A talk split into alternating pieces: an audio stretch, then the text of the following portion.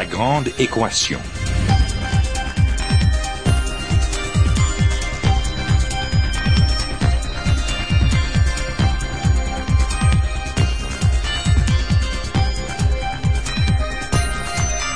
Ici Normand Mousseau, bienvenue à La Grande Équation, votre rendez-vous hebdomadaire avec la science. Cette semaine, la physique quantique 100 ans après le modèle de bord.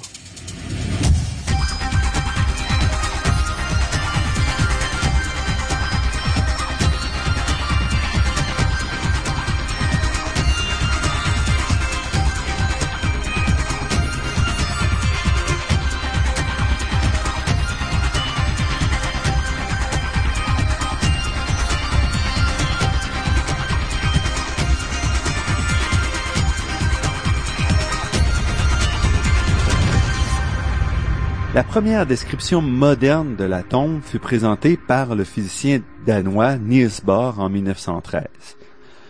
Ce modèle qui présente l'atome formé d'un noyau chargé positivement autour duquel tournent des électrons sur des orbites bien déterminées, un peu comme des planètes tournant autour du Soleil, représente vraiment une étape cruciale dans le développement d'une des plus belles réalisations de la physique, la mécanique quantique.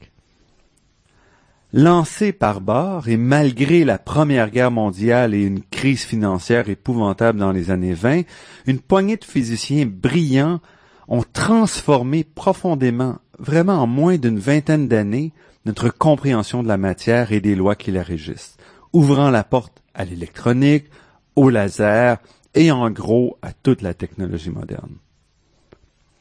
Mais où en sommes-nous aujourd'hui dans la compréhension fondamentale de cette théorie-là et de ses applications dans la matière. Notre invité d'aujourd'hui, Jean-Sébastien Co, est professeur de physique théorique à l'Université d'Amsterdam. Il s'intéresse de près à l'application de la mécanique quantique à la matière et continue de repousser, cent ans après le modèle de Bohr, les limites de cette théorie qui continue de nous surprendre.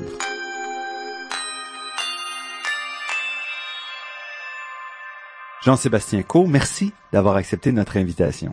C'est avec grand plaisir que je suis ici. Qu'est-ce que la physique quantique en quelques secondes? En quelques secondes, ben euh, évidemment c'est impossible de faire tout un cours de physique en quelques secondes, mais je crois quand même qu'il y a un concept fondamental de la mécanique quantique que les gens doivent comprendre. Euh, en mécanique quantique, euh, contraste avec la mécanique classique, c'est que les, les états possibles d'un système sont discrets. Qu'est-ce qu'on veut dire par là? Bon, imaginez, euh, imaginez lancer une balle de baseball. La balle de baseball, on peut la lancer à n'importe quelle vitesse.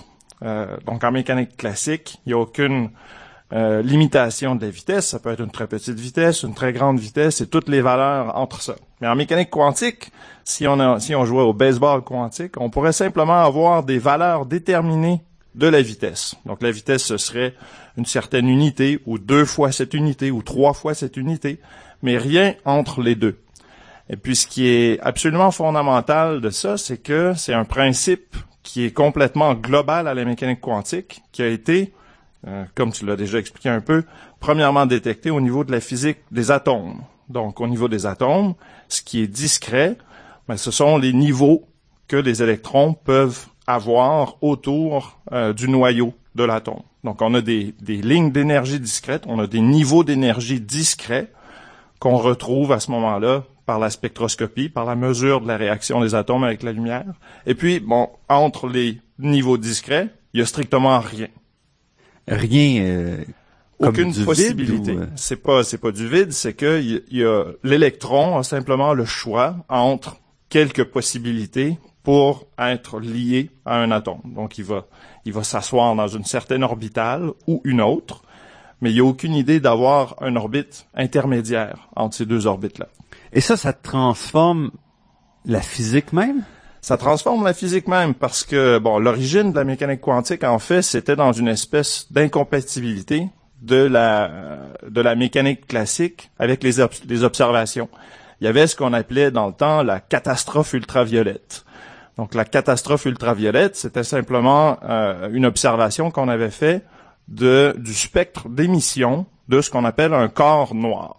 Donc on prend un, un, objet quelconque, une matière quelconque, et puis on va porter cet objet-là à une certaine température, et on va regarder la quantité d'énergie qui est émise en fonction de la couleur de la lumière qui est émise. Par exemple, quand on chauffe euh, du fer ou quelque chose comme ça? quand, on chauffe du fer, on commence par le voir rougir. Ensuite, si on chauffe encore plus, on va le voir devenir de plus en plus bleu. Et puis finalement, plus on le chauffe, plus l'énergie moyenne de la lumière qui est émise est très haute.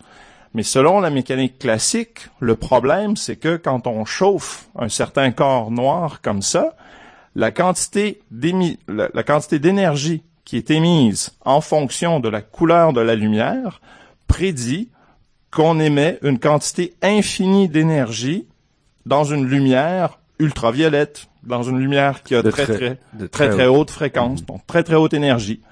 Donc en fait, c'est ça la catastrophe ultraviolette. La catastrophe ultraviolette dit simplement que selon la mécanique classique, n'importe quel objet qu'on chauffera à un certain degré émettra une quantité infinie d'énergie, ce qui est parfaitement incompatible avec tes observations. C'est pas ce qui se produit. Donc, ce qui se produit, c'est que évidemment les euh, les, les, photons, la lumière qui devrait être qui devrait être émise à ces hautes énergies, ben, n'existe simplement pas. Pourquoi elle n'existe pas? C'est à cause de la mécanique quantique. C'est à cause justement que ces niveaux d'énergie-là sont, euh, sont séparés discrètement par des distances finies en énergie. Et euh, si tu veux, il y a euh, il n'y a aucune possibilité d'émettre euh, de la radiation à cette énergie-là parce que ces niveaux d'énergie-là sont exclus par la mécanique quantique. Ils n'existent tout simplement pas. Donc en fait, la mécanique quantique a résolu cette catastrophe ultraviolette au début. Et puis, bon, donc en introduisant d'une certaine façon une autre catastrophe, parce qu'en disant ah, toute la mécanique, toute la façon dont on comprenait la matière, en fait, était pas valide. Il fallait repenser complètement. Ce qui est intéressant de la mécanique quantique, c'est que, bon, on résout une catastrophe, mais on introduit non seulement une autre catastrophe, mais plusieurs autres catastrophes. Et puis, en fait, ça a été toute une cascade de catastrophes à partir de l'hypothèse de Planck en 1905. Euh, euh, donc, Planck fait l'hypothèse des niveaux d'énergie discrets. Mais ensuite, on se rend compte finalement que euh, la mécanique quantique contient des choses encore plus étranges que ce, cette impossibilité d'avoir des niveaux d'énergie continus. Donc, on peut, simplement prendre des, des, états, des configurations discrètes, mais à un certain point, on se rend compte aussi que finalement, la, la réalité elle-même devient un peu plus, euh, un peu plus bizarre. C'est que euh, selon la mécanique quantique, on n'a pas besoin d'être dans un état défini. Donc, si notre électron euh, se promène, euh, il n'y a pas nécessairement à choisir entre un état ou l'autre. L'électron va être capable de se de se placer dans une superposition d'états. Donc là, il y a le, fameux le fameux exemple de, de Schrödinger. D'une certaine façon, on a des états discrétisés mais d'un côté, il peut être dans un ou l'autre en même temps. Il peut être dans un ou l'autre en même temps. Et c'est ce qui est très bizarre de la mécanique quantique, c'est que euh, cette notion d'être dans deux états en même temps, c'est quelque chose qui transcende complètement la mécanique classique. Donc en mécanique classique, on n'a aucune question, notre balle va, va, avec une certaine vitesse, et on penserait jamais que notre balle, simultanément, est sur deux vitesses euh, superposées. Mais en mécanique quantique, c'est toujours comme ça. En fait, un, électron ou n'importe n'importe quelle autre particule ou système qui obéira aux lois de la mécanique quantique sera dans ce qu'on appelle une superposition d'états qui restera indéfinie jusqu'à temps qu'on l'observe. Donc ça, c'est le nouveau paradoxe qui est introduit par la mécanique quantique. En fait, ça vient euh, d'observations fondamentales au niveau de la physique atomique au début. Et puis pour comprendre toutes ces choses-là, on a dû postuler justement l'existence de, euh, simultanéité euh, d'occupation de plusieurs états. Donc le, concept de, la, fonction d'onde de Schrödinger, euh, qui que lui a expliqué, il a essayé, d'expliquer à un grand public avec son, fameux chat, fameux chat de Schrödinger, qui est à la fois mort et vivant simultanément. c'est un peu pour illustrer ce, ce nouveau paradoxe de la mécanique quantique qui est venu au-delà de la discrétisation des niveaux.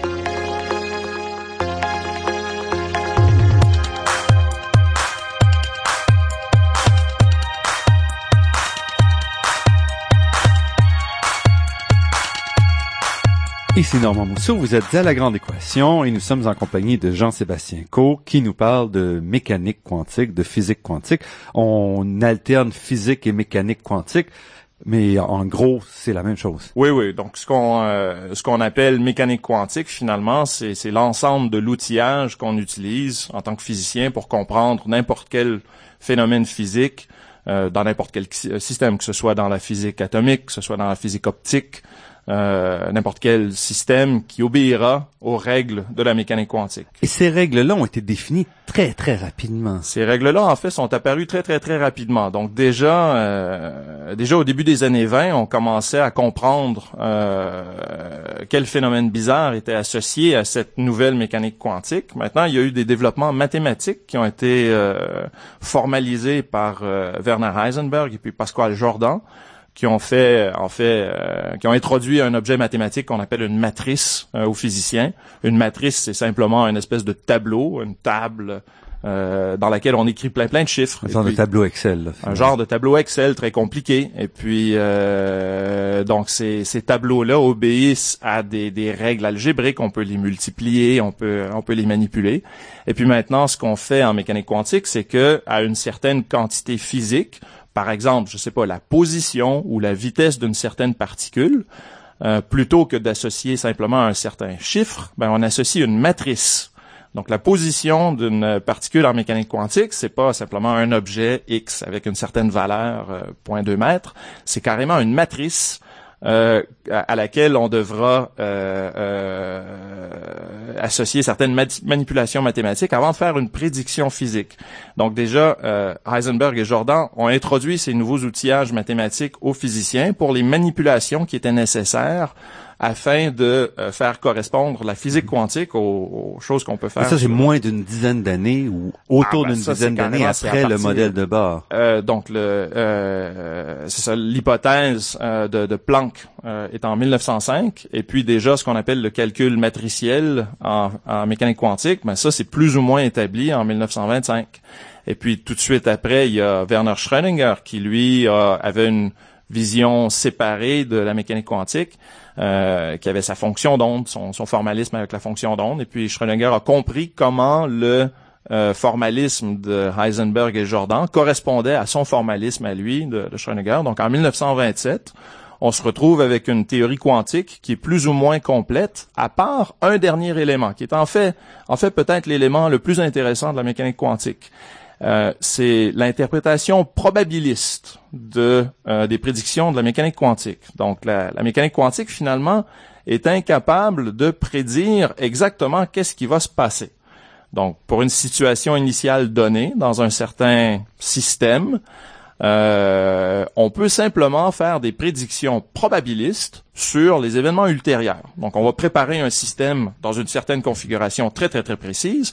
On attendra, on fera une certaine mesure, on obtiendra un certain résultat.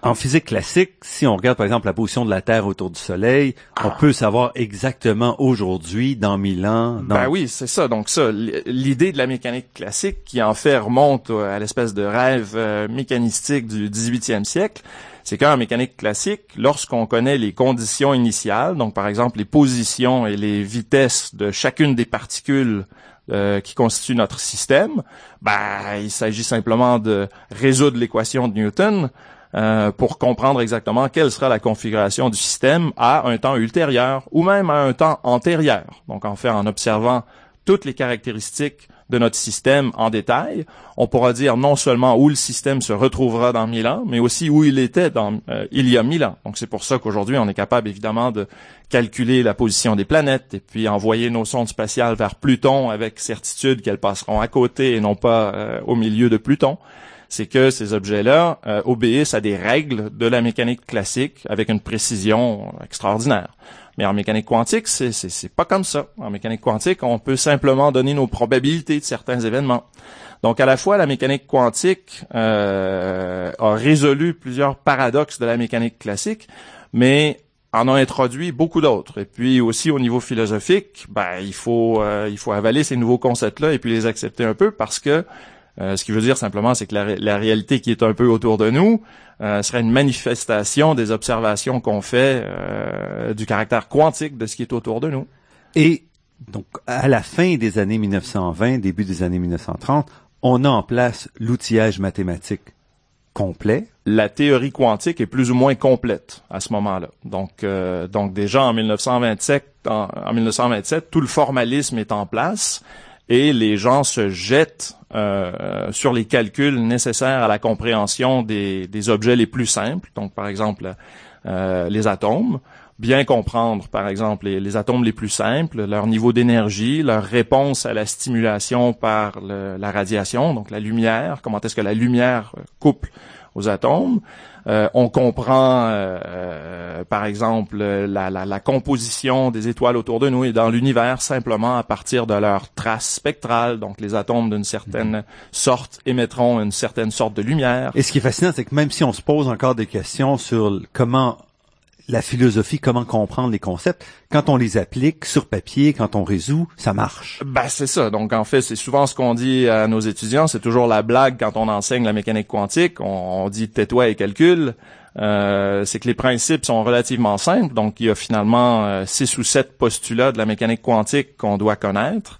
Et puis on peut mécaniquement appliquer ces postulats-là à nos calculs, faire nos prédictions physiques.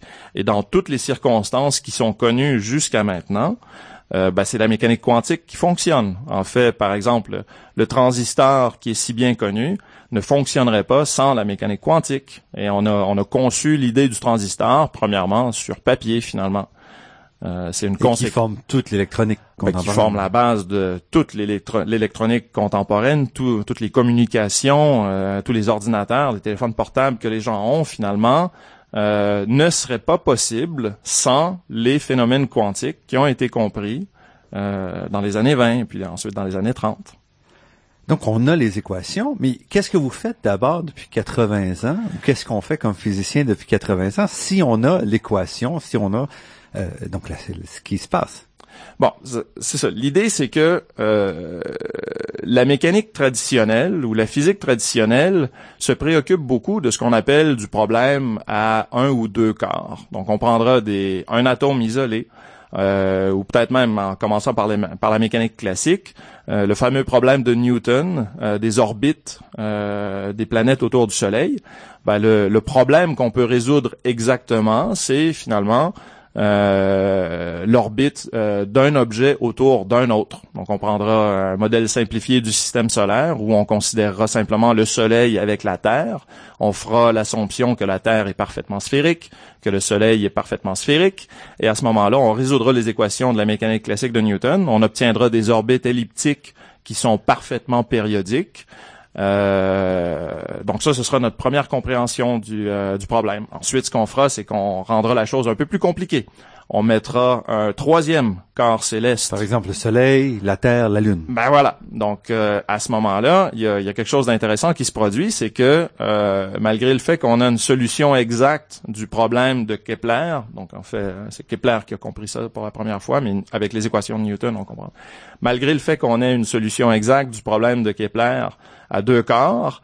Euh, quand on rajoute un troisième objet, mais ça brise euh, nos capacités à trouver une solution exacte. L'équation existe, la relation existe, sauf qu'on n'est pas capable mathématiquement de, Mais la solution, jusqu'au bout. La solution nous est inaccessible. La seule solution qu'on a prend la forme d'une espèce de série infinie de termes qui sont de plus en plus petits mais on n'est jamais capable de trouver ce qu'on appelle une forme close de, de, la solution, donc écrire la solution en termes d'une fonction mathématique complètement caractérisée. On ne sait pas.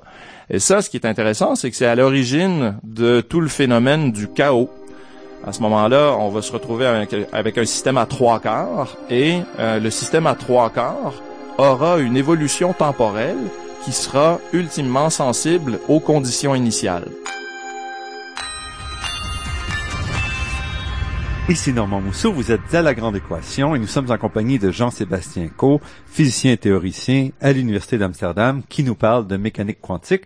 Mais on a terminé un peu sur le chaos, qui est en fait euh, ce qu'on appelle la mécanique classique, donc qui découle de Newton. Donc le chaos existe en mécanique classique. Et puis encore une fois, le, le chaos, c'est simplement l'expression d'une sensibilité extrême de notre système aux conditions initiales. Ce qui n'est pas la même chose que l'aspect probabiliste de la mécanique ce qui quantique. Est absolument différent de l'aspect probabiliste de, de la mécanique quantique. Donc, on se retrouvera avec euh, trois planètes euh, autour euh, d'une étoile et on essaiera de calculer la position des planètes en fonction du temps à partir des observations qu'on aura faites. Bon, on se rendra compte qu'on sera capable de bien calculer la position des planètes pour quelques révolutions, mais que finalement, après un millier, après dix mille révolutions, on va être complètement à côté parce qu'on aura placé la planète euh, un tout petit peu à côté de sa vraie position et ça initialement et initialement et avec le temps propage et ça augmente rapidement. Donc les erreurs comme ça euh, croissent exponentiellement avec le temps. Donc même à l'intérieur de la mécanique classique, il y a un problème de euh, de, de trouver des solutions aux problèmes qu'on a. Donc ça c'est c'est la magie de ce qu'on appelle le problème à plusieurs corps en physique. Donc le problème à plusieurs corps, c'est vraiment simplement posé. Qu'est-ce qui se produit? Comment est-ce qu'on fait pour prédire les propriétés d'un système dans lequel il y a plusieurs particules qui sont en interaction les unes avec les autres? Ça paraît très très simple, mais finalement, on est absolument incapable de faire ça, sauf dans les cas où il y a une ou deux particules, ou s'il y en a une infinité. Quand il y en a une infinité, très souvent, on peut utiliser des raisonnements probabilistes ou des raisonnements de statistiques plutôt, qui vont nous permettre d'obtenir une solution approchée, mais non exacte.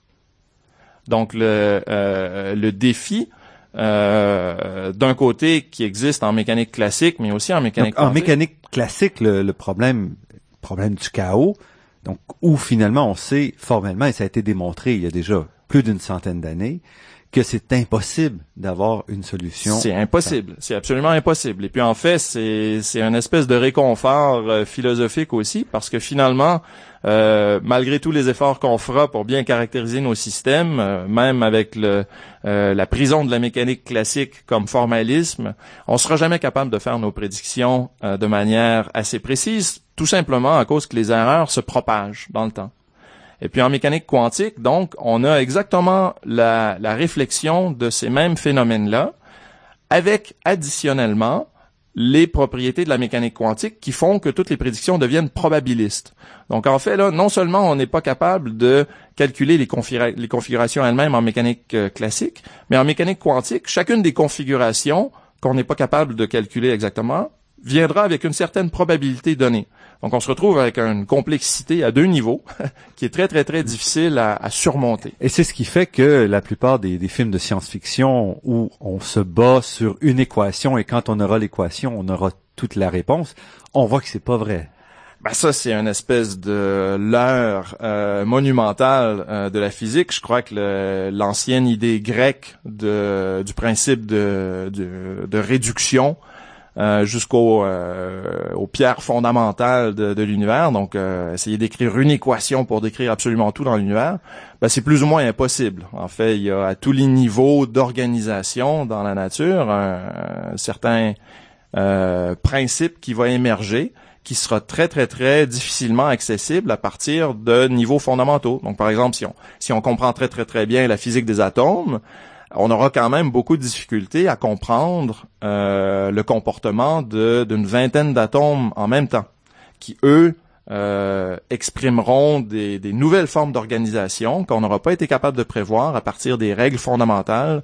Donc même si c'est présent dans l'équation, pour voir ce phénomène-là, pour extraire le phénomène, il faut travailler fort et c'est parfois même presque impossible. On ne comprend pas exactement quelles sont les conditions nécessaires pour être capable de, trouver des, solutions exactes comme ça, mais euh, ce qu'on sait, c'est qu'il existe quand même des situations où on peut contrôler ces choses-là. Donc, malgré le fait qu'on puisse pas résoudre tous les systèmes exactement euh, à tous les niveaux d'organisation, il existe quand même des systèmes relativement simples pour lesquels on peut euh, implémenter ce programme-là. Donc en fait, si je retourne à ta question antérieure, euh, je crois qu'un des défis aujourd'hui en physique et en mécanique quantique, c'est simplement de, euh, de comprendre jusqu'à quel point on peut comprendre ce phénomène qu'on appelle le phénomène d'émergence. Donc comment, à partir de règles très très simples d'interaction entre les particules, on peut se retrouver avec des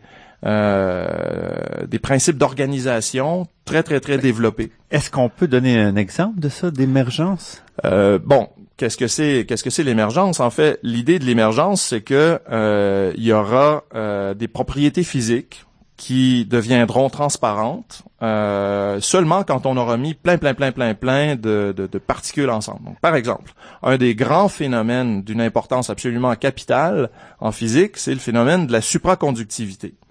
Donc la supraconductivité, encore une fois, ça a été découvert de manière absolument euh, hasardeuse en 1911 dans un laboratoire à Leiden. La supraconductivité est un phénomène par lequel euh, une certaine substance, euh, typiquement un, un, métal, mais aussi d'autres choses, qui va être refroidie à une température très très très très basse, sera capable soudainement de conduire l'électricité non pas de manière très très bonne, mais de manière absolument parfaite. Euh, C'est-à-dire qu'il n'y a aucune résistance, un grille-pain au supraconducteur. Ça ne grillerait absolument rien. Ça, ça, ça accumulerait l'électricité et c'est tout, et ça resterait comme ça. Donc, on a construit, par exemple, des, des anneaux de matériaux supraconducteurs dans lesquels on a implémenté un courant. Et puis, on a laissé simplement l'anneau euh, sur le côté du laboratoire pendant euh, je crois, deux ans au moins. Je connais une expérience où ils ont laissé l'anneau comme ça pendant deux ans. Et après deux ans, on mesure la, la circulation d'électricité à l'intérieur de l'anneau. Et on se rend compte qu'il y a absolument aucun changement mesurable par rapport. Le courant continue de circuler. Le courant continue à circuler perpétuellement de manière absolument parfaite. Donc, même le concept d'un courant électrique n'existe pas pour une particule elle-même. Donc un courant électrique, c'est vraiment un, espèce de jet, un flot de particules avec une charge électrique. Euh, et le phénomène de la, supra, de la supraconductivité, cette espèce de robustesse du courant euh, à l'intérieur des matériaux supraconducteurs, est un phénomène émergent. C'est un phénomène émergent parce que ça demande euh, un très très très grand nombre d'électrons qui vont être en compagnie d'un très très très grand nombre d'atomes qui vont se communiquer d'une certaine manière avec les interactions, les interactions électromagnétiques et lorsqu'il y aura des conditions euh, favorables avec la température et tout, la géométrie, ben il y aura une espèce de principe d'organisation qui apparaîtra par lequel les atomes, tous ensemble, seront capables de faire une danse parfaitement corrélée qui préservera le courant de manière parfaite. Restez avec nous, notre entretien avec Jean-Sébastien Coe se poursuit après cette pause.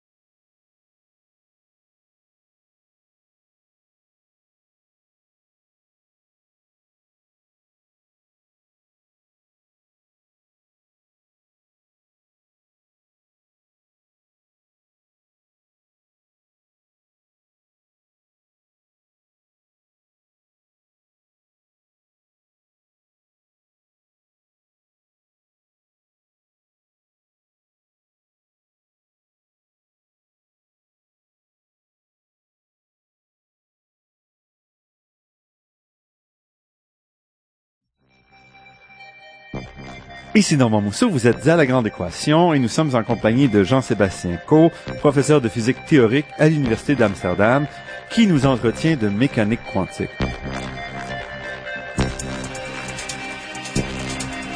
Phénomène d'émergence, on l'observe à tous les niveaux. Par exemple, quand on a les particules élémentaires, les protons, les électrons, ils vont s'organiser en atomes et développer un nouveau phénomène qui est la chimie, par exemple.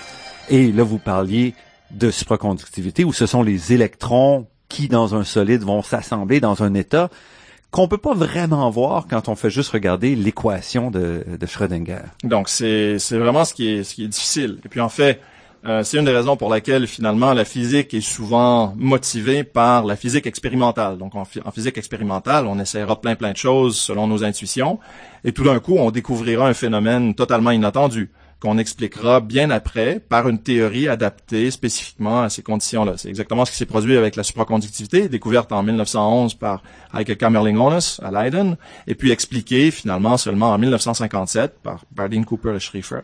Donc ça prend énormément de euh, de patience. Et ça prend énormément de patience. C'est très très très difficile. Donc finalement, il y a très très peu de, de, de, de phénomènes physiques nouveaux qui sont prédits de manière théorique pour ensuite être observé au niveau expérimental. C'est plutôt c'est plutôt euh, le contraire. Donc l'expérience qui permet d'orienter un peu l'étude de l'équation fondamentale. Oui, absolument, absolument. Euh, ou du moins d'orienter l'interprétation de l'équation fondamentale. Donc c'est un peu ce qui euh, ce qui s'est produit ces dernières années aussi au niveau de la mécanique quantique, au niveau de la physique quantique, c'est qu'il y a eu un certain nombre d'expériences dont les résultats absolument imprévus ont euh, un peu euh, exigé aux théoriciens de jeter à la poubelle les anciennes préconceptions qu'on avait et puis de re-regarder nos équations fondamentales pour peut-être comprendre que finalement il y avait d'autres aspects qu'on avait qu'on n'avait pas vus. Euh, donc une des une des expériences, je crois, qui a été absolument spectaculaire, a été une expérience qui a été faite par un professeur qui s'appelle David Weiss, qu'on appelle le, le pendule de Newton quantique. Euh, donc, je crois que tous les auditeurs auront certainement vu euh, cette espèce de système de, pendule de Newton où on a euh, des billes métalliques collées les unes sur les unes sur les autres, suspendues, et on en prend une sur le côté, on la laisse tomber, et tout d'un coup, il y a une espèce d'oscillation qui se produit par laquelle les billes euh, au milieu restent stationnaires, mais les billes à l'extérieur vont faire un mouvement Donc, si on, si on lâche deux billes d'un côté, ces deux billes-là collisionnent et il y a les deux billes de l'autre côté qui les remontent. Deux billes, Les deux billes euh, qu'on a lâchées s'arrêtent immédiatement et transmettent toute leur énergie, toute leur impulsion aux deux billes à l'extérieur. Et donc, euh, en principe, si le système est très très bien construit, euh, il va continuer à osciller comme ça pendant très très très longtemps. Euh, mais évidemment, c'est pas ce qui se produit euh, dans la plupart des systèmes. Comme je sais pas si on essayait de faire ça avec euh, des billes dans une boîte, ben on mhm. lancerait une bille dans une certaine boîte et puis évidemment après deux ou trois collisions, ben, les billes s'arrêtent ou les billes distribuent l'impulsion les unes aux autres. Donc l'expérience qui a été faite, ça a été simplement de prendre des, des atomes isolés qu'on tenait dans une espèce de petit cylindre fait avec la lumière, une espèce de paille, si vous voulez, dans laquelle on a jeté des atomes. Et puis, on a fait une expérience où on mettait le système en oscillation comme ça. Donc, certains atomes se mettaient à, osciller un peu comme à l'intérieur d'un pendule de Newton. Et puis, ce à quoi on s'attendait, évidemment, c'est qu'après deux ou trois collisions, euh, le système serait complètement réorganisé, serait thermalisé, qu'on dit. Donc à ce moment-là, l'impulsion aurait été distribuée de manière uniforme entre toutes les particules, de manière uniforme entre toutes les particules. Mais donc euh, l'expérience spectaculaire a, a, montré que finalement, on était capable de faire entrer en collision ces atomes-là et que les atomes euh, faisaient simplement s'échanger leur impulsion, leur vitesse, euh, pour des centaines et des milliers de collisions. Donc il y avait une espèce de, euh, de préservation de l'état initial qui était complètement inattendue. Parce qu'on s'attend toujours que quand on part avec quelque chose très hors équilibre, qui est pas du tout représentatif, on va vers ce qu'on appelle l'équilibre où tout le monde est à peu près. On va vers l'équilibre. On prendra euh, un verre d'eau chaude, on le mettra au réfrigérateur. Ben à mhm. quoi on s'attend? Le verre d'eau chaude, l'eau à l'intérieur du verre va thermaliser avec euh, son environnement. On s'attend pas à ce que la, chaleur sorte du verre et revienne et sorte et revienne. Exactement. Donc on s'attend, on s'attend finalement à ce que l'énergie soit distribuée un peu démocratiquement mhm. entre les, les agents présents, les particules présentes. Et puis. Puis c'est euh, pas ça que Weiss a vu. Non, c'est pas, c'est absolument pas ça qui s'est produit. Donc, ce qui s'est produit, c'est que finalement, il a, préparé son système dans un état initial comme ça où certaines particules avaient des très très hautes énergies.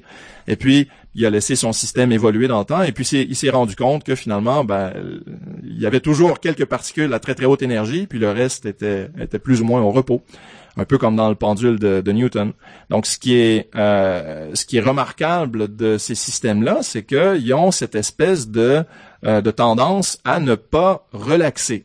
Ils vont rester dans une configuration à haute énergie sans être capables de redistribuer leur euh, euh leur énergie entre les, agents. Et puis, il y a une raison pour laquelle c'est très, très, très important, cette idée-là, c'est que ça rejoint un concept qu'on appelle l'intégrabilité. Donc plutôt, on a déjà discuté là, des solutions qu'on pouvait avoir de, certains systèmes, comme par exemple le système euh, de, de, de, Kepler avec les deux corps en orbite l'un autour de l'autre. Euh, L'idée, c'est que euh, les systèmes pour lesquels on est capable d'écrire des solutions exactes euh, sont assez particuliers. Mais quand on a une solution exacte comme ça, on est capable justement de s'imaginer des situations où le système ne, ne thermalisera pas. Euh, un exemple vraiment euh, très fameux euh, vient du, du 19e siècle. Donc, à, un certain point, il y a un bonhomme qui s'appelle John Scott Russell qui a fait une observation très, très, très intéressante. Donc, il était, il était à Édimbourg sur le Union Canal. Et puis, il a vu à un certain point une barge s'arrêter soudainement. Et puis, comme il décrit dans ses, dans ses écrits, il a vu qu'il y avait une espèce d'accumulation d'eau à l'avant de la barge qui soudainement s'est détachée de la barge pour se mettre à se propager. Une genre de vague, mais une vague, seul. Euh, une vague d'eau, mais une vague d'eau qui avait deux caractéristiques absolument spectaculaires. Donc la première caractéristique, c'est qu'elle était complètement isolée. C'était simplement une euh, une bosse, une crête qui se promenait. Et puis euh, donc le fait d'être isolé, c'était cette première caractéristique. La deuxième caractéristique, c'est que cette bosse-là, cette vague-là, se propageait sans dissipation. Donc sans s'abaisser, sans, s'abaisser, sans, changer de forme, simplement en changeant de position. Donc ça, c'est un objet qu'on appelle un soliton. Donc un soliton, c'est une excitation qui est localisée dans l'espace et qui, malgré le passage du temps, va garder sa personnalité, va garder sa forme, garder toutes ses caractéristiques. Et puis ça, c'est absolument spectaculaire. C'est encore un peu un phénomène émergent. Donc on imagine simplement prendre de l'eau dans un canal et on peut difficilement s'imaginer qu'il y a des excitations sous forme de vagues solitoniques qui peuvent apparaître. Donc ça, l'observation des solitons a finalement euh, donné naissance à tout un nouveau monde au niveau des mathématiques, euh, les équations non linéaires, pour lesquelles on pouvait trouver des solutions solitoniques.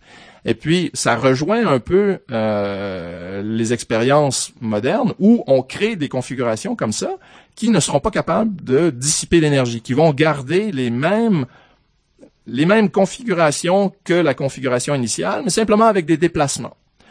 Euh, et puis, ce qui est magique, c'est que évidemment les, les mathématiques qui sont associées à ça euh, couplés avec la mécanique quantique pour les systèmes quantiques, nous permettent de faire des calculs exacts. Donc ça, les, euh, euh, les cas en mécanique quantique où on a l'équivalent des, des ondes solitoniques sont exactement des situations où on peut, avec une certaine confiance, faire des prédictions à des temps ultérieurs très, très, très éloignés. donc, en fait, le, un, un, des gros thèmes de recherche aujourd'hui, c'est essayer de pousser euh, ce concept-là. Jusqu'à quel point est-ce qu'on peut comparer la théorie aux expériences euh, avec ses prédictions exactes? Jean-Sébastien Co, justement, une de vos, orientations de recherche, c'est de chercher, c'est de trouver ces solutions exactes. Parce qu'on a d'autres approches. On peut utiliser des ordinateurs et calculer un cas particulier, puis un deuxième, puis essayer d'évaluer comment, quelle serait la tendance.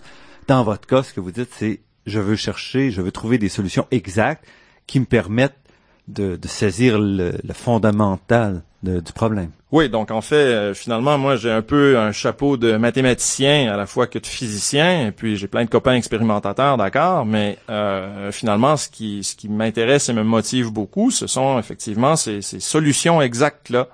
Donc, on prend les principes fondamentaux de la mécanique quantique, on les appliquera à des systèmes euh, spécialement choisis pour lesquels finalement les équations de Schrödinger et tout seront exactement solubles, ce qui veut dire que on sera capable de faire des prédictions physiques détaillées pour l'évolution du système avec le temps, et puis pour ce que les expérimentateurs devraient voir. Et puis, euh, donc aujourd'hui, on, trouve beaucoup d'applications. C'est beaucoup plus rare qu'on imagine, parce que la plupart des cas qu'on considère sont insolubles.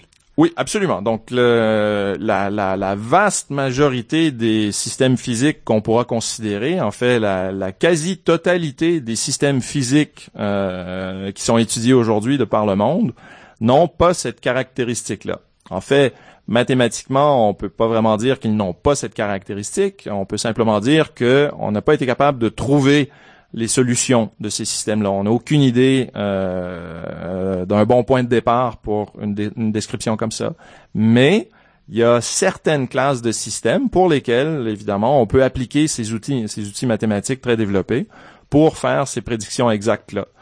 Euh, donc, en fait, euh, aujourd'hui, les manifestations qu'on obtient de, de ces systèmes-là sont soit en physique atomique ou euh, en physique du solide, où on considérera certains aimants à la géométrie assez, euh, assez restrictive, euh, dans lesquels on pourra faire certaines observations qui correspondront à ce moment-là à ces calculs exacts. -là. Avec le but finalement de mieux comprendre les processus d'émergence pour ensuite porter ça à Oui, donc il y a, il y a, plusieurs buts en fait. Un des buts finalement, euh, c'est peut-être aussi de tester les principes de la mécanique quantique comme ils n'auront jamais été testés auparavant. Donc ce sera vraiment euh, euh, ben écoutez, c'est comme ça, on prend les équations de la mécanique quantique et on clame euh, haut qu'on obtient des solutions exactes. Donc ces solutions exactes sont des prédictions fermes. Si ces prédictions fermes ne sont pas reproduites au niveau de la physique expérimentale, ben, il faut comprendre pourquoi. Et je sais pas, un espèce de rêve, c'est qu'un jour, il y aura des prédictions exactes de la mécanique quantique comme ça, dans certaines circonstances, euh, qui auront, qui démontreront des déviations qui claires. Vont briser finalement cette théorie. Donc finalement, une manière de briser la mécanique quantique, une manière de passer au-delà de la mécanique quantique telle qu'on la connaît aujourd'hui, sera selon moi, euh, par ce chemin-là. Donc, faire les prédictions très, très, très détaillées de la mécanique quantique et les comparer aux observations elles-mêmes. Euh, donc ça, ce sera soit le, le test qui, qui tuera la mécanique quantique ou qui euh, à perpétuité euh, la confirmera sans cesse. Ouais. Euh, donc, donc c'est, c'est, c'est une des premières motivations. Une deuxième motivation pour pour l'étude de ces solutions exactes là, c'est que ça nous permet de considérer des situations qui sont beaucoup plus beaucoup plus difficiles que dans les cas normaux. Qu'est-ce que je veux dire par là? Bon, finalement, quand on est sur les bancs d'école en physique, qu'est-ce qu'on apprend? On apprend la physique d'équilibre. Donc, on va apprendre la thermodynamique. Euh, comment est-ce que la pression est reliée à la température, etc., etc. Euh, mais on parle toujours de système à l'équilibre. Euh, maintenant, il y, a, quelques petits exemples rigolos. Il y a, il y a ce qu'on appelle un pendule de, de Capizza. si vos auditeurs vont sur YouTube, ils pourront trouver un petit film que j'ai mis d'un pendule de Capizza que j'ai construit en Lego. Donc, qu'est-ce que c'est le pendule de Capizza Ben, c'est simplement un pendule rigide. Donc, on imagine un bâton un bâton rigide, un bâton de bois, euh, au bout duquel il y aura une certaine masse. Et on prendra l'extrémité du bâton et on se mettra à la faire vibrer euh, à une certaine fréquence assez haute. Ce qui se produira, c'est que le pendule, bon évidemment si le pendule est stationnaire, l'état d'équilibre est avec la masse au bas du pendule. Mais si on se met à vibrer le point de suspension du pendule à une fréquence suffisante, ce qui se produira, c'est qu'il y aura une autre position d'équilibre qui émergera. La position d'équilibre où la masse se retrouve carrément au-dessus du point de suspension. Donc on inverse le pendule carrément en lui donnant un peu de vibration. Donc un peu la recette qu'utilisent les, les équilibristes pour maintenir. Euh, oui, absolument, absolument. Donc, euh, donc c'est assiette au bout d'un bâton. Oui, des assiettes au bout d'un bâton où euh, il y a plein de trucs comme ça qui, qui font appel un peu à la, la dynamique du, du pendule de Capizza. Puis en fait, il y a plusieurs expériences encore où on, utilise l'équivalent du pendule de Capizza en mécanique, euh, en, physique atomique. Euh, donc, qu'est-ce qui est intéressant ici euh, Quel est le principe que ça, ça illustre? Ben, c'est simplement le principe que quand on prend un système et qu'on le perturbe d'une certaine manière, on peut se retrouver dans une autre configuration aux propriétés physiques complètement différentes. mais évidemment, on se retrouve très très loin de la physique d'équilibre. Le pendule de Kapitsa, c'est pas un système en équilibre. C'est pas en équilibre parce que on est toujours en train de le faire vibrer. On est toujours en train de pomper de l'énergie à l'intérieur. Euh, mais donc la, vision qu'on a euh, aujourd'hui en recherche contemporaine, c'est que finalement ça ouvre un nombre de possibilités très très vastes sur ce qu'on pourrait concevoir comme euh, comme application. Donc, par exemple, le, transistor aussi, c'est une chose qu'on comprend avec un peu la physique d'équilibre légèrement perturbée. On a beaucoup de misère, par exemple, à construire, à trouver un matériau qui est supraconducteur à la température de la pièce. Il faut tous les matériaux qu'on connaît, il faut les refroidir à des températures horribles. Sans qu'il y ait formellement de raison pour laquelle ça serait impossible. Sans qu'il y ait formellement de raison pour laquelle ce soit impossible. Donc, on, on sait tout simplement pas. Mais euh, une des directions de recherche, par exemple, c'est de prendre euh, des, euh, des systèmes qui voudraient être supraconducteurs et finalement de les aider un peu euh, avec l'idée du pendule de Kapitsa. Donc, on prendra un, solide et on, mettra, on jettera de la lumière dessus, de la radiation mhm. euh, à une certaine fréquence, avec une certaine intensité, dans une certaine configuration, et on encouragera la supraconductivité. Donc, on peut, on peut prendre des systèmes et les amener dans un état mhm. complètement hors équilibre de manière contrôlée et obtenir des, euh, des propriétés physiques qui auront peut-être une certaine utilité. Et puis l'utilité des, des solutions exactes dans tout ça, c'est vraiment dans la phase exploratoire ici, parce qu'il mhm. faut, évidemment, quand on prend notre système hors équilibre, ben, toutes les méthodes qu'on apprend dans nos bouquins sur les bancs d'école ne sont pas applicables. Il faut faire quelque chose de mieux et puis d'obtenir des solutions exactes permet d'obtenir un contrôle suffisant pour... Euh, Parce qu'encore une fois, cette réalité-là existe dans les équations fondamentales, sauf qu'elles sont cachées. Elles sont cachées. Et pour les faire ressortir, c'est d'avoir des solutions où là, on voit, si je change ce paramètre-là, je vois exactement quelle va être la, la, réponse de mon système. Exactement. Donc, on peut, euh, on peut obtenir des, euh, des espèces de cas dans lesquels on peut tester certaines idées fondamentales. Donc, évidemment, on prendra le système, on l'amènera hors d'équilibre d'une certaine manière, et puis ensuite, on changera un des paramètres et on regardera comment est-ce que le nouveau pseudo-équilibre du système dépendra de ce paramètre-là. Et puis ça, ça informera les expérimentateurs et les autres chercheurs pour peut-être appliquer les mêmes idées dans d'autres circonstances. Et l'expérience de Weiss, c'est un peu ce pendule-là que... Ben donc l'expérience de Weiss, en fait, finalement, c'est c'est un peu comme ça. On, euh, on prend un système, on, on le tape avec un marteau euh, gigantesque, et puis ensuite on le regarde aller.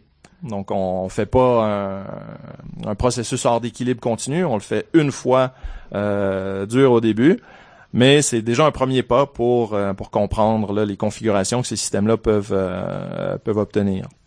Euh, donc, en fait, c'est vraiment une phase exploratoire.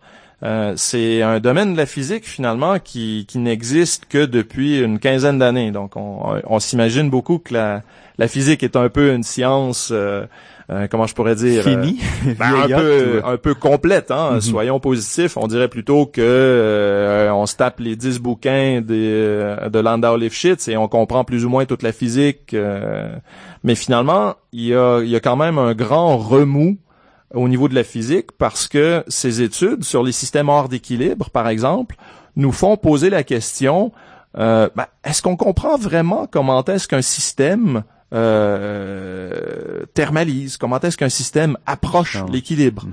Malgré le fait qu'on comprend la physique d'équilibre elle-même, on comprend pas nécessairement l'approche vers l'équilibre, et ça, ça peut avoir énormément d'applications.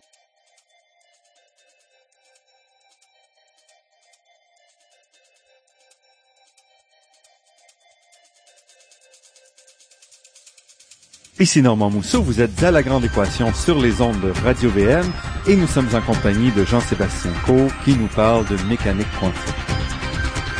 On voit donc que la physique est loin d'être finie. Il reste encore énormément de champs qu'on avait ignorés finalement. On avait mis de côté et là on s'aperçoit qu'il y a quelque chose à faire là-dedans. Moi je vous dirais, si je retourne euh, au temps où j'étais étudiant euh, au milieu des années 90, ben on avait un peu l'impression que la physique était évidemment euh, une espèce d'histoire peut-être un peu close. Il se passait quelque chose d'excitante, mais on, on savait pas trop trop où aller, on savait pas trop trop euh, quels étaient les plus grands défis? Les gens se concentraient par exemple beaucoup sur la supraconductivité.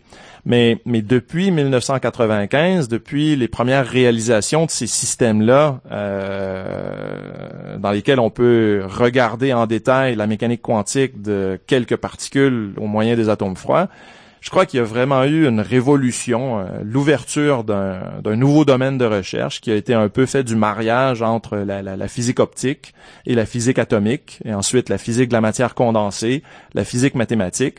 Tous ces gens-là qui travaillaient dans des corridors plus ou moins séparés dans les années 90 sont maintenant réunis ensemble dans des conférences comme celle qu'on a euh, cette semaine à l'Université de Montréal, où on discute en détail de, de, de tous ces principes fondamentaux-là de la mécanique quantique, de la mécanique classique, de la thermodynamique au niveau théorique expérimental afin de, juste pousser les concepts jusqu'au point où on espère ils briseront d'une certaine manière pour nous révéler peut-être quelque chose de plus profond qu'on n'a pas vu auparavant.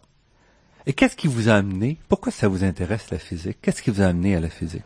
Ben moi j'ai euh, j'ai commencé euh, par l'astrophysique. J'étais toujours intéressé par euh, la question de comment une étoile faisait pour produire de, de, la lumière et de la radiation comme ça. Donc c'est je me rappelle étant tout jeune avoir lu pour la première fois des choses sur l'évolution stellaire et puis comprendre comment ça fonctionnait. Donc c'est ce qui m'a c'est ce qui m'a amené à la physique finalement. Et puis, euh, après certains détours en optique non linéaire et en physique mathématique, euh, ben j'ai rencontré pour la première fois certains systèmes mathématiques qui étaient exactement solubles comme ça.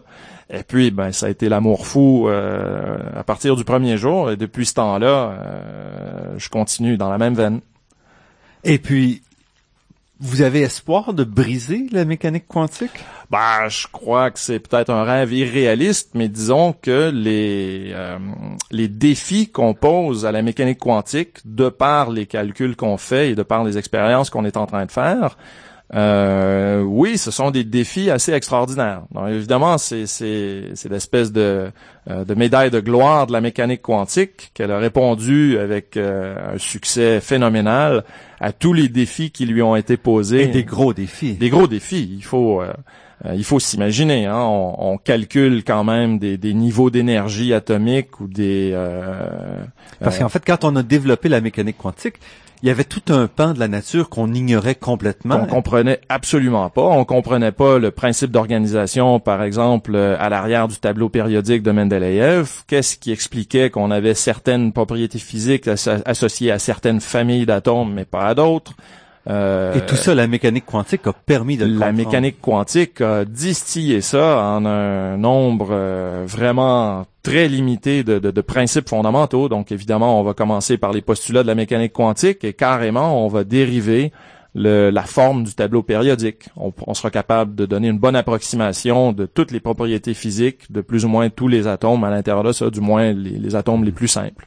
Et puis si on veut faire les atomes un peu plus compliqués, ben il faut encore une fois faire un peu plus de travail. C'est un peu la même histoire qu'avec euh, la dynamique des, des, corps célestes selon la mécanique newtonienne. C'est très très simple quand on en a deux. C'est un peu plus compliqué quand on en a trois. Quand on en a trois, on trouve pas de solution exacte, mais on est quand même capable de faire des solutions approchées. Si on s'imaginait euh, euh, un système céleste où il y aurait un millier de d'astres plus ou moins de même masse en orbite les uns autour des autres, ben ça devient compliqué. Donc évidemment, c'est beaucoup plus simple de décrire l'atome d'hydrogène que euh, l'atome d'uranium, que l'atome d'uranium ou que le plutonium qui est de.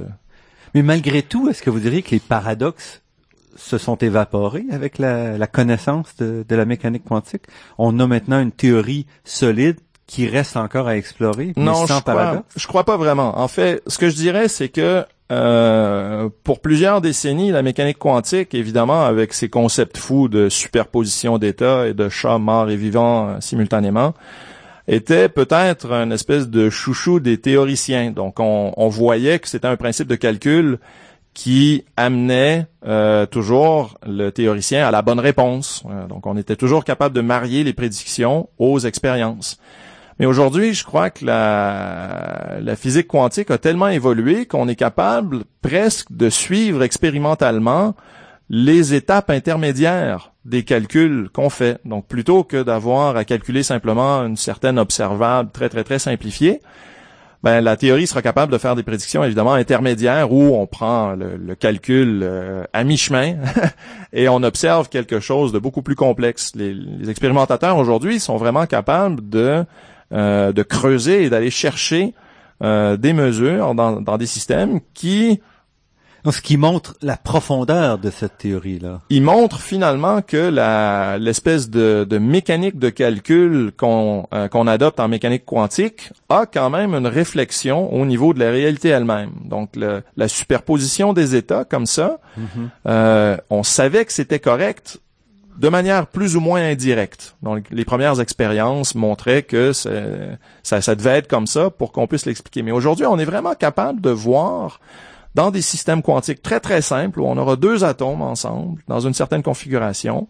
On voit ces deux atomes-là directement répondre à euh, aux questions qu'on leur pose de manière quantique. Donc ça laisse ça laisse absolument aucune place à une autre théorie qui ne serait pas une théorie chapeau de la mécanique quantique. Les principes eux-mêmes de la mécanique quantique tels qu'on les a aujourd'hui ont été confirmés tellement souvent que c'est impossible de les briser. Mais il y aura peut-être quelque chose en arrière, il y aura peut-être quelque chose de supplémentaire. Peut-être que, par exemple, euh, toute la mécanique quantique qu'on a, qui est finalement basée sur notre compréhension de l'interaction entre paires de particules, euh, pourrait, par exemple, changer un peu s'il y avait un principe ultérieur qui émergeait seulement quand on ajoute plus que deux, troisième, quatrième, cinquième et tout. Mais à ce moment-là, le détail des prédictions doit correspondre au détail des observations. On n'est pas encore là.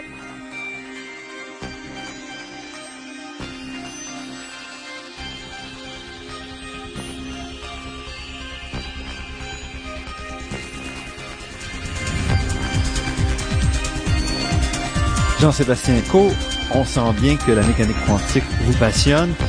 J'espère que vous, les auditeurs, avez pu suivre au moins percevoir cette passion et l'importance de cette théorie qui reste quand même un peu difficile à comprendre. Alors, Jean-Sébastien Co, professeur à l'Institut de physique théorique de l'Université d'Amsterdam, je vous remercie pour cette entrevue. Ça m'a fait grand plaisir. Je remercie Daniel Fortin à la technique et pour la création des thèmes musicaux entendus à l'émission, Marc-André Miron, site Internet et Ginette Beaulieu, productrice déléguée. Je remercie également le Fonds de recherche du Québec, la Fondation familiale Trottier et l'Université de Montréal pour leur contribution à la production de cette émission. Vous pourrez réentendre cette émission et toutes les autres en vous rendant sur le site Internet de La Grande Équation. L'émission est également disponible sur la page Université de Montréal de iTunes U. Ici Normand Mousseau. Au nom de toute l'équipe, je vous dis à la semaine prochaine et d'ici là, restez à l'écoute de Radio VM pour découvrir votre monde sous toutes ses facettes.